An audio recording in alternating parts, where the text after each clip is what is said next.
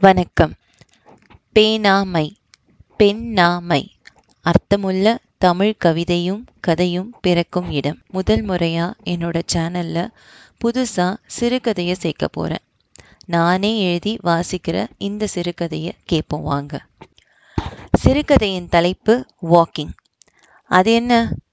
தமிழ் சிறுகதைக்கு இங்கிலீஷில் வாக்கிங்னு பேர் வச்சிருக்கேன்னு யோசிக்கிறீங்களா? இது ஒன்றும் சினிமா படம் இல்லைல்ல. இங்கிலீஷில் பேரை வச்சா அதிகமாக டேக்ஸ் கட்டுறதுக்கு.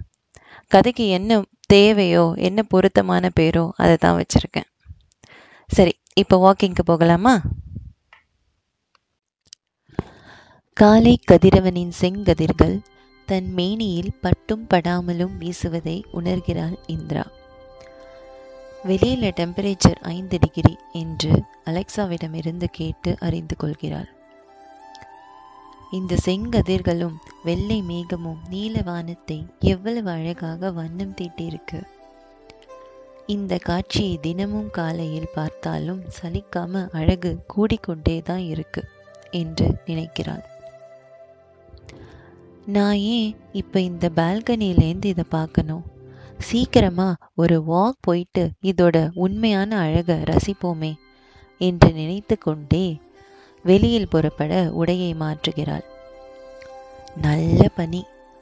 அஞ்சு டிகிரி என்பதால் ஒரு ஹூடியை வைத்து ஒரு ஹூடி வைத்த ஜாக்கெட்டையும் ஷூவையும் அணுகிறாள். மெல்ல கதவை திறந்து வெளியில் செல்லலாம் என்று காலை எடுத்து வைக்கும் பொழுது அம்மா அம்மா என்ற சத்தம் அவள் காலை பின்னோக்கி வர செய்தது. ச என்று நாக்கை கடித்துக்கொண்டு தனது ஒன்றரை வயது மகனை திரும்பி பார்க்கிறாள். தனது குழந்தையின் கண்ணில் படாமல் போக கூட தனக்கு தெரியவில்லை என்று நினைத்து மனதுக்குள் சிரிக்கிறாள். கண்ணா அம்மா உனக்கு வாக்கிங் போயிட்டு வந்து மம்மம் செஞ்சு கொடுக்குறேன். சரியா? அது வரைக்கும் சமத்தா அழாம இருக்கணும். ஓகே? ஹே அந்த ரெட் கார் எவ்வளவு ஸ்பீடா போகுது பாரு என்று தனது மகனை திசை திருப்பி விட்டு கடகடவென்று வெளியே வருகிறாள். நம்ம பல முறை குழந்தையோட தேவையை பூர்த்தி செய்கிறத விட்டுட்டு அவங்களுக்கு வேற எதையாவது தந்து சமாதானப்படுத்துறோம். அது நமக்கு ஒரு மன திருப்தியும் தருது. அவங்கள ஏமாத்திர வைக்கிறதே ஒரு வழக்கமாக நம்ம வச்சுருக்கோம். ஆனால் உண்மையிலே அவங்கள புரிஞ்சுக்காம ஏமாறுறது நாம தான். என் பையனுக்கு என்ன? நான் இப்போ வெளியே வந்தது தெரியாதான்னு. திரும்பி பார்த்துருப்பான் அம்மா போயிட்டான்னு நினச்சி திரும்பி விளையாட ஆரம்பிச்சிருப்பான். ஆனால் அந்த ரெட் கார் பாருன்னு சொன்ன உடனே அவனோட முழு கவனமும் அந்த கார் மேலே தான் போச்சு. அதனால் அம்மாவை மறந்துட்டான்னு இல்லை. அவன் அவன் அதை பற்றி யோசிக்கவே இல்லை. எல்லாத்தையும் கவனிக்கணும் ஆராயணும் தெரிஞ்சுக்கணும். அப்படித்தான் அவன் இந்த உலகத்தையே சீக்கிரமா கத்துக்கிறான். இந்த அளவுக்கு துருதுருப்பும் ஆழ்ந்த கவனமும் இருந்தா பெரியவங்களும் எவ்வளவு தெரிஞ்சுக்கலாம்? உண்மையை சொல்லணும்னா குழந்தைகிட்ட எ குழந்தைகிட்டேருந்து எதையுமே கற்றுக்காம நாம தான் ஏமாந்து போகிறோமே சரி இப்போவும் குழந்த குழந்தைன்னு நினச்சிட்ருக்க வேணாம். கொஞ்ச நேரம் இந்த அழகை தான் ரசிப்போம். என்று நினைத்து கொண்டே நடக்கிறாள் இந்திரா. சென்னையிலேருந்து பே ஏரியா வந்து பல வருஷம் ஆயிடுச்சு. ஆனால் இன்னமும் மனசு எப்பதான் திரும்பவும் சென்னை போவோம் அங்கேயே இருப்போம் அப்படின்னே ஏங்குது. இப்படி சொல்லி இவ்வளோ வருஷம் மட்டும் இல்லை இன்னும் பல வருஷத்தையும் கடத்திடுவேன் போல. கண்டிப்பாக நம்ம ஊரை விட இங்கே இருக்க நிறைய காரணம் இருக்குது ஒவ்வொருத்தங்களுக்கும் ஒவ்வொரு காரணம். ஒவ்வொரு காரணமும் வேற வேறையாகவும் இருக்கும். எனக்கு அதில் ரொம்ப முக்கியமாக தோன்றதே இந்த சுத்தமான இடமும் சுகாதாரமான காத்தும் தான். Walking is a pleasure year எந்த நேரமும் நடக்கலாம். எவ்வளவு தூரமும் நடக்கலாம். முக்கியமாக எங்கே வேணும்னாலும் நடக்கலாம். வேர்க்கவே வேர்க்காது. சலிக்கவும் சலிக்காது. சென்னையில் வாக்கிங் போகணும்னா பீச்சுக்கும் பார்க்குக்கும் தேடி போகணும். இங்கே வீட்டை விட்டு வெளியே வந்தால் போதும். அதுக்கு கூட சோம்பேறித்தனமாக நம்ம ஊருக்காரங்க எத்தனை பேர் இருக்காங்க என்று சலித்து கொண்டே நடக்கிறாள். இப்போ இங்கே இலையுதிர் காலம்.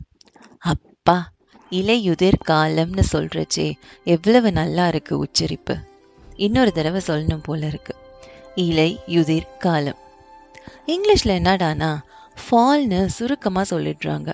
அது என்ன? வெறும் ஃபால். நாம பொருத்தமா பேரை வச்சா இவங்க சுருக்கமா வச்சிருக்காங்க. இந்த தமிழ் மொழியோட ஆழம்தான் பல்லாயிரம் மைல் தள்ளி இருக்க என்னையும் தமிழையும் இணைக்குதுன்னு நினைக்கிறேன். ஆனா இவங்க பார்வையில் யோசிச்சு பார்த்தா எதுக்கு இவ்வளவு நீளமான பேரு இலை யுதிர் காலம்னு.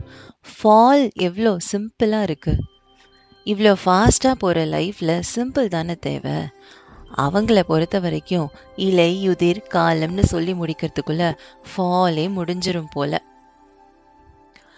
இந்த இலையுதிர் காலத்தில் நான் இப்போ பார்க்குற காட்சி எவ்வளவு அழகாக இருக்கு. இதை விட அழகு ஏதாச்சும் இருக்குமான்னு. ஓ எஸ் என்னோட பையன் தான் இருக்கானே. அவனும் அவன் செய்யற ஒவ்வொரு செயலும் பார்க்கும்போது அழகெல்லாம் சாதாரண வார்த்தைன்னு தோணும். தன்னை அறியாமலே தனது உதடுகள் படர்ந்து சிரிப்பதை உணர்கிறாள் இந்திரா. கவனத்தை மறுபடியும் இயற்கை காட்சிக்கு கொண்டு வருகிறாள். எல்லா இலையும் உதிர்ந்துருச்சு.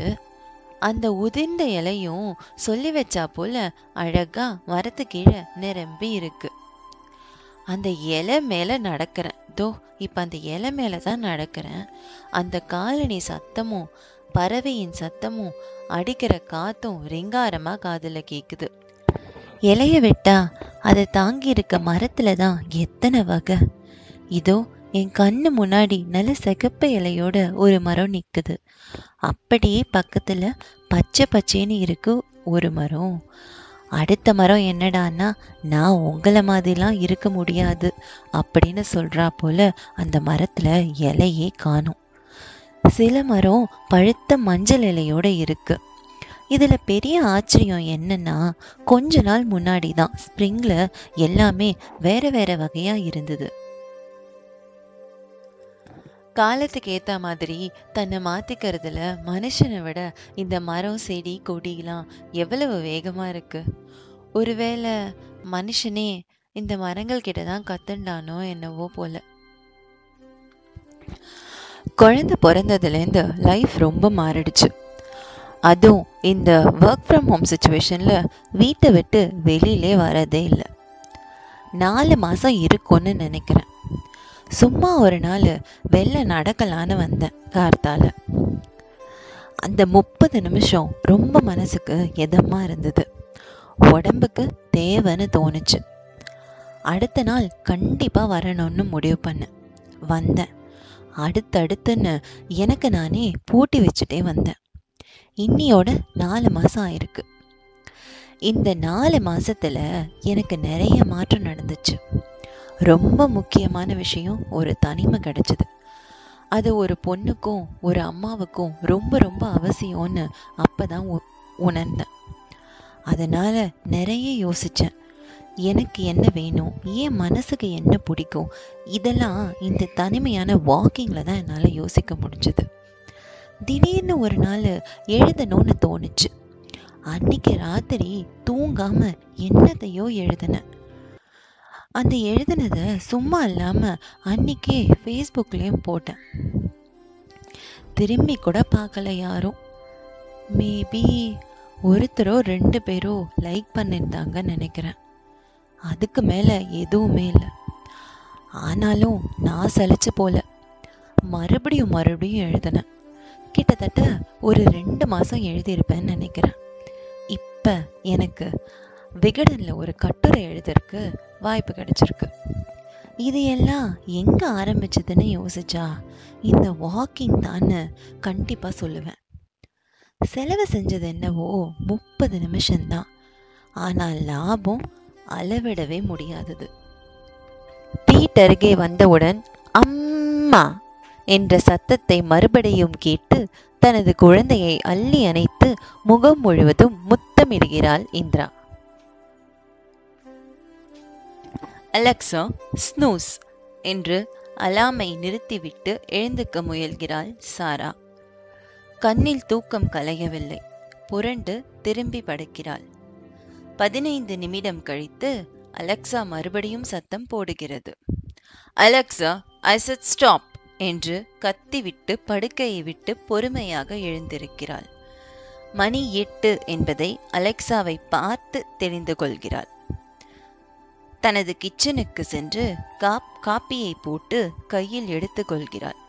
தனது லிவிங் ரூமில் உள்ள அகலமான அழகாக இருக்கும் பிரெஞ்சு மாடல் விண்டோவின் கதவை திறந்து அங்கே இருக்கும் சாய்ந்த நாற்காலியில் அமருகிறாள்.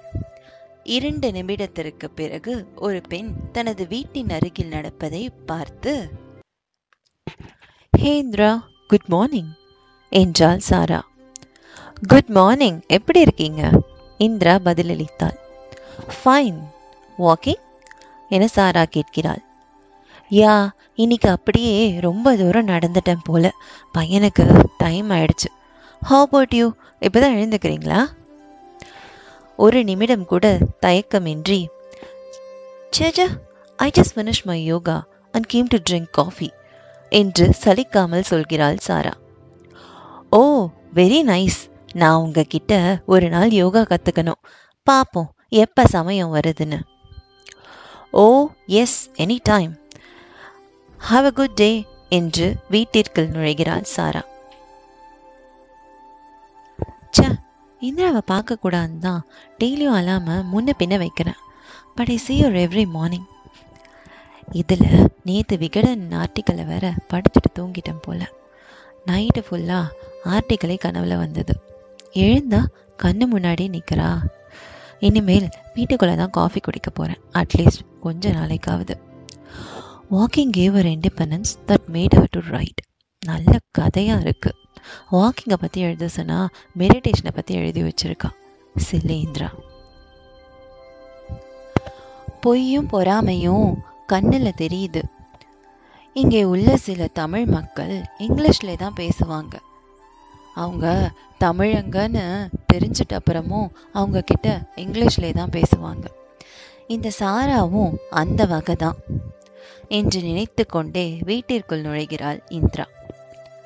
வாக்கிங் முடிகிறது.